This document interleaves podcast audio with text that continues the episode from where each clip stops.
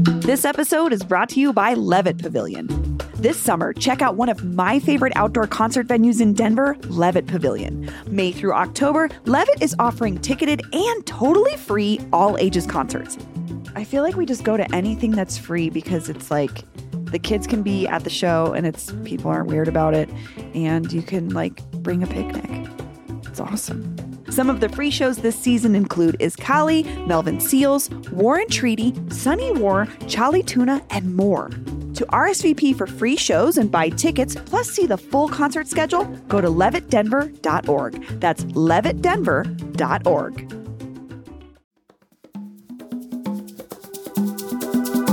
Today on CityCast Denver, some of our intersections are just so, so, so bad and so dangerous.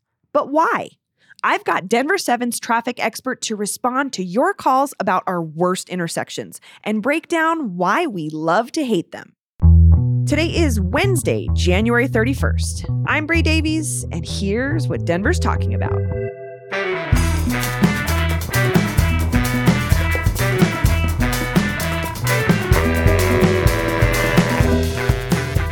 Jayson Luber, aka the traffic guy. Welcome to CityCast Denver. Hey, thanks for having me. I really appreciate it. So, we're talking today about Denver's worst intersections. We got a bunch of listener nominations. That's good. But I want to start with you because you're the expert. I imagine when you look at an intersection, you maybe see something that the rest of us don't see because you you study these these things. What do you see when you look at an intersection? Uh, it, everyone is so different, and it, each one has its own unique character. Uh, but a, a, lot of them are, are basically the same. You you might see, uh, a, let's say a highway intersection is going to be different, where you have a cloverleaf or a partial cloverleaf or a um, a diverging diamond, or I mean, there's all kinds of different intersections there are, and they're all unique in their own way. So uh, even though I'm not a transportation engineer, I feel like I could be one uh, uh, because of so much time I've spent uh, studying these different things. Yeah, and I think you're describing something that a lot of drivers and pedestrians and cyclists and bus drivers experience every day, which is each intersection can look different. Yes, and, and they feel different and they flow traffic differently, and they're all the traffic signals are timed differently, and they're all designed to move traffic efficiently from one place to another. But then you put in uh, new bike lanes, and everybody should be able to move through these intersections, uh, not just vehicles, right? So right. then, but but that was the old way. So yeah. there's a lot of intersections that have to be retrofitted and and and change so they can accommodate people and bicyclists and scooters and and yeah. all the rest. So we got a, a, bunch of responses from our listeners. Yeah, that's good. Of their the, intersections that probably just cause them the most ire. Right. Um, we got a text that says the worst intersection has to be Lincoln and 20th slash oh. Broadway and 20th. it's awful. Um, so I'm thinking about this. This is sort of like you're coming down Lincoln. You have no idea you're about to round this curve and hit like six options of lanes. There's also a light rail track that runs right through the middle uh-huh. of it. It's kind of where Five Points and downtown, the wonky grid sort of yeah. clash. Um, eh, what what what what happened here? Do you feel like it should be redesigned? it, well, it, it is tricky but the trickiness comes from and most people are are going northbound on Lincoln Street and and they're trying to get to Broadway. Mm-hmm. That's what most people are trying to do. So when you're going northbound on Lincoln Street, it dead ends at 20th and you have to either go right. It didn't used to always be a right. Uh, they, they've now in the last few years made it where you can actually go uh, to the right. But most people would have to go left. But that's where it gets tricky because you have to decide whether you're going to get onto Welton Street, onto Broadway, right. and go north. Uh, if you want to keep going on 20th, or you want to go left on Broadway, or you want to go down California. So you ha- have all these different choices all in one short area. And if you're not in the right lane, in the correct lane, I should say, sure, a- a- ahead of time, then you're then you're done. And, and, it, and, it's a really tricky thing to try to get over. So if, if you want to get onto Welton Street, then you're going to have to get in the far right lane of Lincoln Street, so you can make the left, and then you have to make the quick right. Uh, but you can do the same thing if you're going to Broadway. So you get have to get in the far two right lanes to get to Broadway, or the far left lanes if you want to go south on right. Broadway, because Broadway at that point you can go north or south. Right. And then it starts the one way south right after that. So it's one of those unique places. Uh, the, the funny thing is, there's actually this overhead sign. Right. That's what I'm, ima- I'm oh, picturing yeah. is it tells you where you can go, but right. and, and, and it holds yeah, it holds choices. those different signs. The problem is it's too close to the Broadway intersection. So by that time, Yeah. you're too late to figure out where you want to go. So you have to go through there at least once, know where you want to go. And most people go on their routes regularly, so they know where they want to go the second time. Uh, and so just get over early enough. And you should be fine. It, it is an interesting little intersection, and it's a good way to cut across to the north side of downtown over to Coors Field. yeah, that is the little sort of secret way. Yep. It- the, I mean, just thinking about how you just described it, all these different ways that people are trying to go. And like you said, most folks have an idea of what they're doing. But, Yeah. you know, I imagined tourists or someone who's newer to the city just coming around that curve and being like, oh my God, I don't know what to do. Is there something that could be changed or redesigned about that Now, in- the, the problem with downtown, the problem with Denver in, in general is that it was originally laid out along Cherry Creek, Mhm. where Cherry Creek and the Platte all come together. That's Confluence Park, Right. the start of Denver. But Denver started off as, as a kind of crooked grid. And so that's why downtown is different than everything else because everything else is north south, east west. Um, and, and you don't want me to go into how the whole streets are numbered and how Ellsworth and Broadway is the center of everything, and it goes off from that. Um, but th- so downtown is a little bit crooked, and that's where you see that 20th Lincoln Broadway area where Just it's, kind of it's becomes- the crooked next to the square. Yes. And when you have a crooked next to a square, it doesn't ever quite work properly. Yeah. And so there, there's really no redesign. And when you have all these new buildings and uh, you've you've seen it all, uh, you're not going to tear those down to do a different road design. Right. So we're kind of stuck with what we got. I'm glad you brought that up because at that curve is a, it's like a skyscraper. It's a Yeah. big building. It's Oh, yeah. not it's not going No. anywhere. No, no, so no. It's really just like slow down and give people a little bit of Yeah. of of leeway who yeah, don't exactly. know the intersection. Yeah, but but the people aren't in the mood for slowing down. No. Nobody wants to slow down, and that's one of the problems for any intersection or anywhere around Metro Denver is people are going too fast Yeah. in general. And I want to talk about that later Oh, yeah. because I think that you're right. That's an easy solution. But um, okay, so our next intersection is from Bruce and Edgewater. He says Federal Boulevard and 14th slash Howard Place. Like many intersections on Denver's high injury network, this intersection has and continues to have an alarming number of fatal crashes. Making matters worse, this deadly intersection must be traversed to use one of Denver's busiest transit hubs, the Decatur Federal Station. But what makes this intersection truly stand out over other terrible intersection is that is it is on a CDOT managed road, Federal Boulevard, immediately in front of CDOT's headquarters. And he says CDOT could redesign the intersection to reduce fatalities, but instead they have made the choice to let people to continue to literally die on their doorstep. So this one's clearly about pedestrian I- injuries and, and Yeah. fatalities.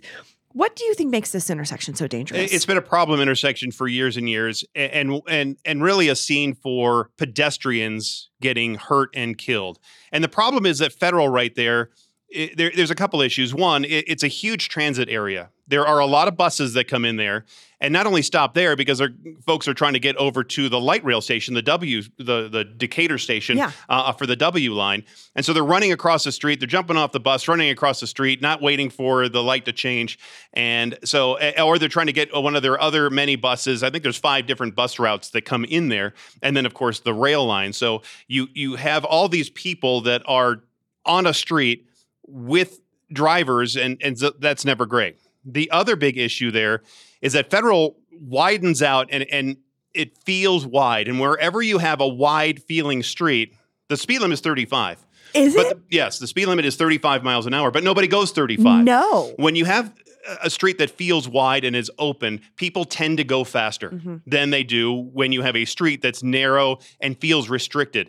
It's the same thing if you were driving on Sherman Street, a, a couple blocks off of Broadway, at let's say Third. You have people that are parked on both sides of the roadway, so it feels narrow, and, and you have to go slower than you can on Federal, Yeah. where it feels much wider and much more open, especially right there, as you're on the south side of a major intersection of Colfax and Federal, Right. right? And so that is is a high throughput interchange. It's almost designed like it's a highway interchange It for looks two like a hi- surface roads. It looks like a highway, and it's for Colfax and Federal. yeah, and then you have the jurisdictional issues, like you said, because Federal is Colorado 88, um, and so it's managed by CDOT. There's a lot of surface roads that you think are just a regular street, but they're actually state highways. Kipling is one that's 391, and and you have Wadsworth at 121, or no, Kipling's 392, uh, and then it's uh, yeah 121 is Wadsworth. Colorado Boulevard is Highway 2. So you have all these different what you think is a regular city street. But it's managed by but it's managed someone by, else. and then you have the city of county of Denver that's also involved there. So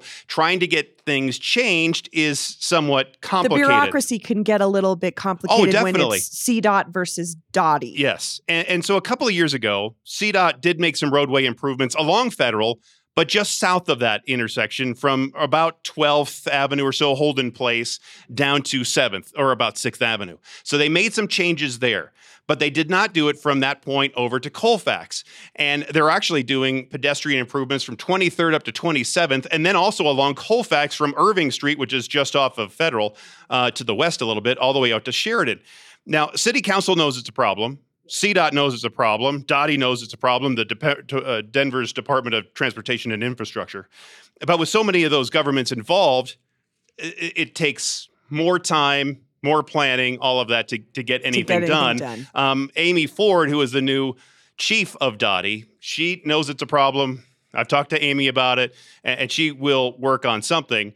It's funny because back in September, CDOT tried. Yeah, have you been in neighborhoods where they put up those little plastic boy kind of looking things, guy looking like, signs with, with, a little flag, that's right? like please slow down. Exactly. Uh, they, and, and they say that it's supposed to be awareness of pedestrian safety. Does it ever work? Yeah, kind of. But they put those on street corners. Well, nobody's paying attention. They're not paying attention to the humans that are on this on the side. So the drivers aren't. I they don't care. when they did that, Yeah. it felt a little offensive to me as a pedestrian because it's like nobody's going to see that. No, they don't care. Uh, but one solution might actually come from there's a big development that's going to be con- created on the south side of Mile High Stadium. Okay, Mm-hmm. so it, it's it's right now i- it's going to be like almost like a mini downtown on the south side of the stadium. If they if if the uh, that all goes through. Yeah. well, yeah. If, if they also if they decide to keep the stadium where it is and not move it over to Elitch's or out to then that's a whole other show. or out to East Denver or wherever they're going to uh, put it. But if that happens, they could redesign Colfax and Federal, and that could then in turn recreate that entire movement. Um, so I mean, you're talking about a high throughput interchange that needs to be redesigned. So could they change Federal where it's going to be two?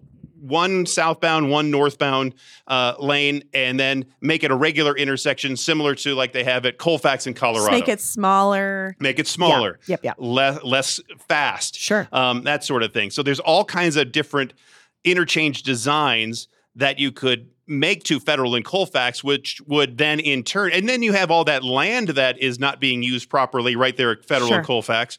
So you could make a safer, smaller, better intersection for everybody involved, especially for the transit users. Maybe even make designated transit areas or overpasses, that sort of thing, to get Yeah. the transit folks uh, through there safer, and then use that land for I don't know, uh, affordable housing or Sure. whatever else you want, because there's a lot of wasted land over there. So I would say for that intersection, stay tuned, folks. We'll we'll keep watching it. there is a lot Um, to go. There's a lot going on over there.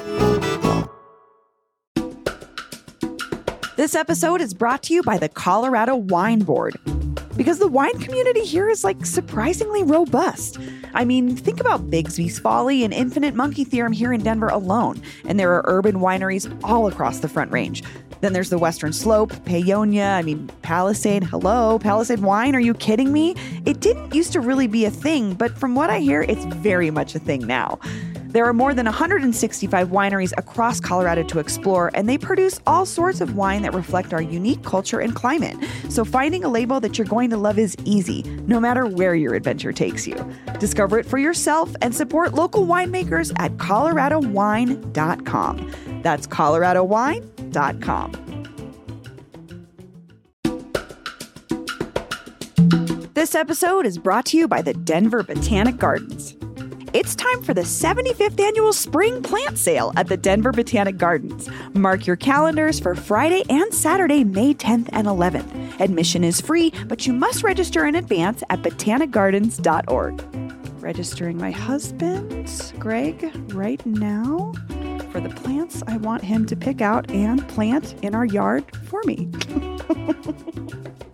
Shop from 15 different plant divisions, including annuals, houseplants, herbs and veggies, and specialties like aquatics, container garden in a bag, and plants grown right at the gardens. The garden's horticulture staff will be on site to answer any and all plant questions you may have. This sale emphasizes water smart and native plants that are perfect for our semi arid climate. They'll be great for a beautiful landscape that doesn't require a bunch of water. For more details, registration information, and a catalog of available plants, go to botanicgardens.org. That's botanicgardens.org. So, our next one is a text. Uh, my name is Taylor, and I'm a Denver resident, but I'm frequently in Lakewood. I hate the intersection of Kipling and Alameda. it is so slow, and people drive so fast. When I heard this one, Jayson, I thought, wouldn't this be solved? This intersection be solved by people just slowing down? Yes. Uh, it, it's really a typical high speed major intersection. Kipling, like I said, at Highway 391. Um, Alameda actually used to be. Uh, a state highway out there until at part of a C470 uh, build out there, they actually the state gave that part of Alameda to, Back to Lakewood. Lakewood. Um, and so, so the part of Alameda is still Colorado 26, but not that part. But still, what my, my point is that it's still designed as a major As a highway. high, yeah, highway intersection. Um, it's really unremarkable for the most part. Um, it- there's about 40,000 vehicles that use it every single day.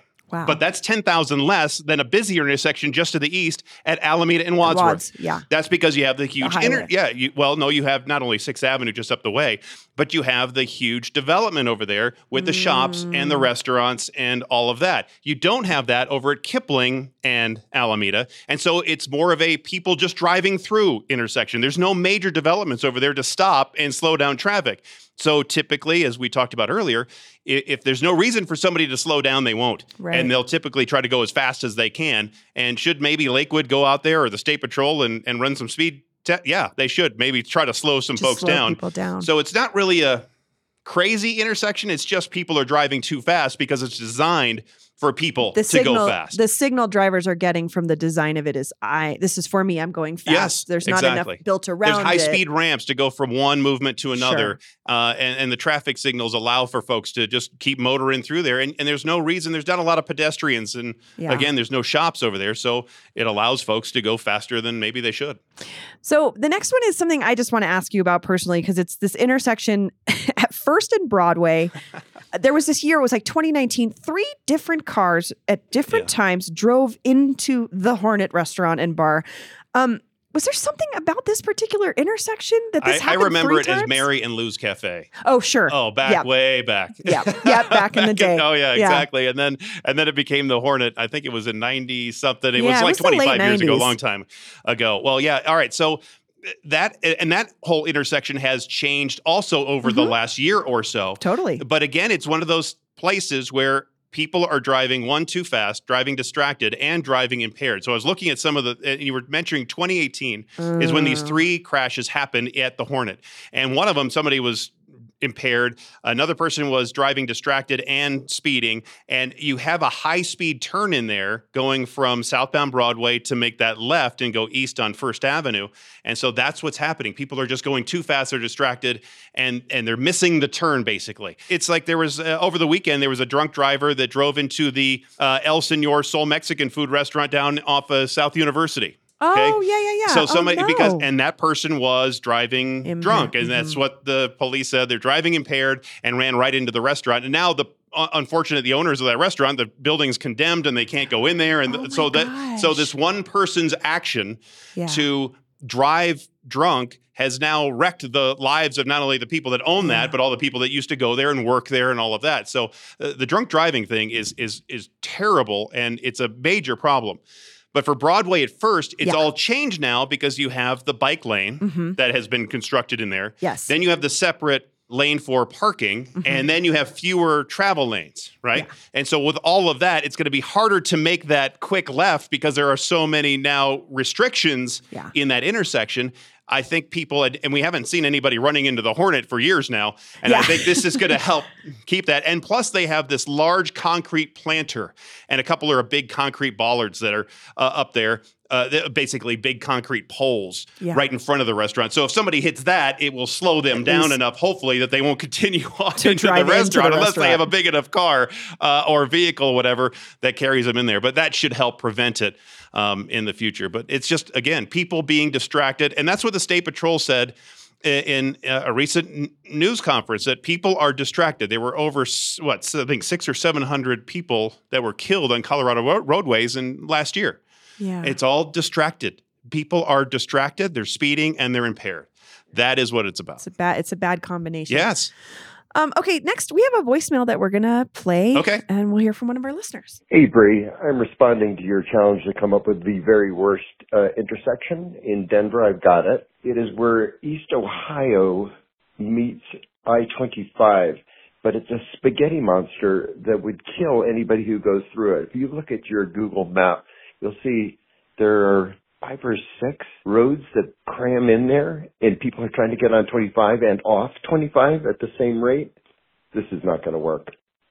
Anyway, the name is Peter Moore and I live in Fort Collins. All right. Well, I, I'll have a suggestion for Peter and, Okay. and how he can get around this in just a second. Yeah.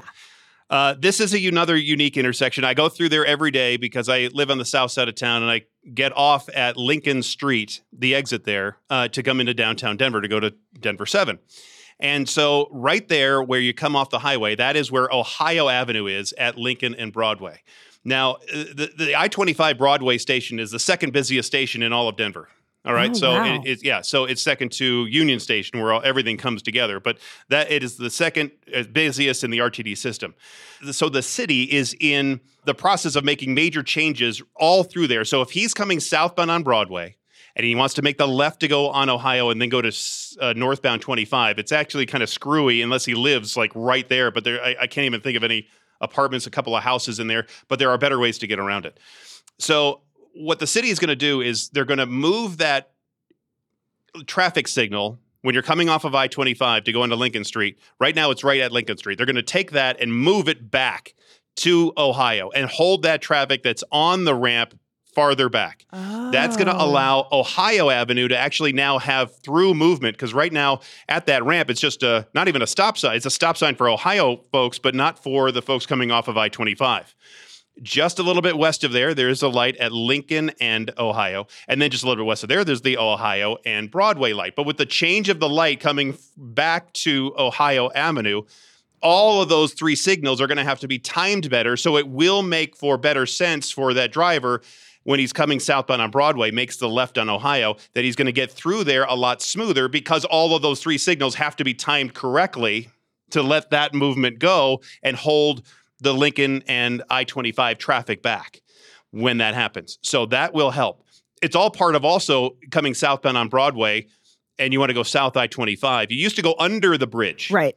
Now you're going to go before the bridge. You're actually going to make a right right after that, uh, f- uh, the uh, garment district deal, right? Oh, sure, sure, All that sure. stuff where that big yellow. Oh, the, uh, the uh, articulated art- wall. Yeah, there you go. Mhm. By Herbert Bayer. so you're actually going to take a right. You're going to go under, almost by the RTD station, under I 25, and you're going to get on this ramp that will take you to South I 25 over top of Broadway. So it's going to eliminate that movement altogether. Instead of like those two lanes that come, they have to cross over other lanes Yes, to get exactly. So they're going the to highway. eliminate all that. So it hopefully will make that all a lot safer, not only for the drivers, but also they want to have better uh, pedestrian and bike throughput because so many people are going, Are going over to that that station. RTD station.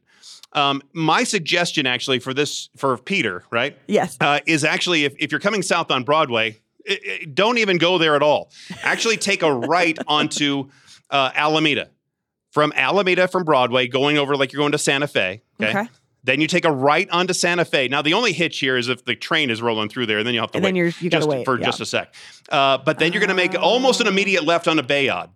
So after Alameda, immediate left onto Bayaud, and that takes you to I twenty five. Now that ramp is a little squirrely. I was just going to say, this is it's an a little old short school, one. tiny. It is an old yes. It's you can old- tell it's an old highway entrance. Yes, it is, uh, and it will get you to I twenty five right in that ramp, which would take you up to Sixth Avenue. So I would suggest that would be a good way for you to avoid this I twenty five Broadway Inter- uh, uh, Ohio intersection mess altogether. Yeah. Um, and so that might get you around a little bit faster. But also, what I, I'm hearing you say here is there's all these different factors that I don't think we always think about. Is not just like how we're driving, the pedestrians that we're watching out for, Yeah. the bus, the way that the road is designed, the signal, the Mhm. timing of the things. So there's all this stuff that goes into it, and then it can be impacted by how much traffic all of a sudden is there, or you know, like I, I just I think we don't think about the complexity of something other than just like I hate Yeah. this highway Well, and, and here's a good example. So right next to Denver Seven, uh, the the TV station where I work, right over by Sixth and Speer and everything.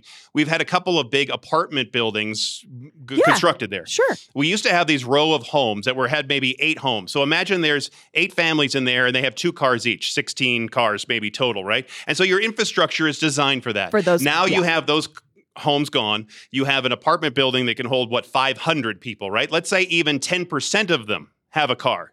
So you're, and that would be any any city planner's dream to have ninety percent walking or using or or Yeah. using um, public transit, right? And so you have now fifty cars Yeah. instead of the 16.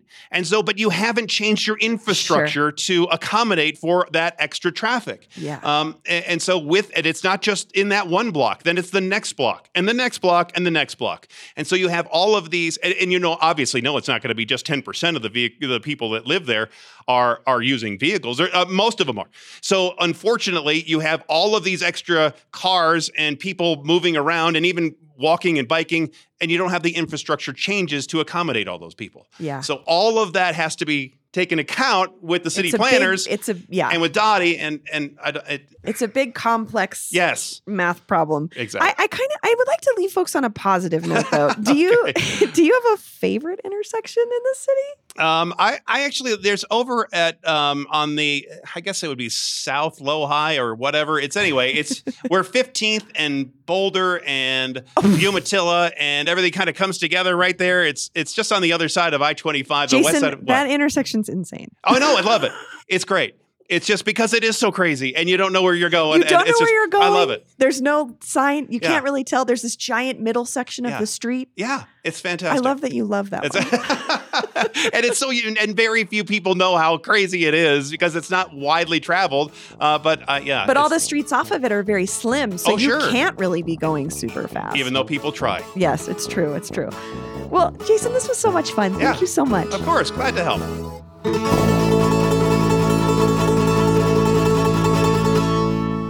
After talking to Jayson, I'm not sure we've identified the worst intersection in the city just yet.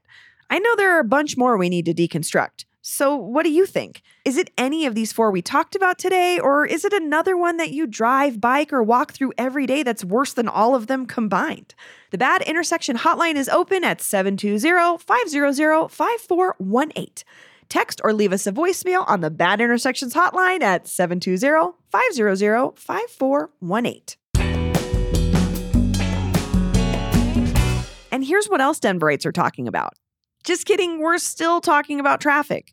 But this is the part of the show where I'm going to get really real with you. Because the Colorado Sun reported earlier this week that pedestrian and cyclist deaths across the state hit an all time high last year. On the bright side, CDOT's data shows that the overall number of traffic deaths across the state did decline in 2023 from 764 to 713. That's all for today here on CityCast Denver. If you enjoyed this show, why not take a minute to tell DOTI director Amy Ford about us? Rate the show wherever you get your podcasts and subscribe to our morning newsletter and learn more about us at denver.citycast.fm. We'll be back tomorrow morning with more news from around the city. See you later.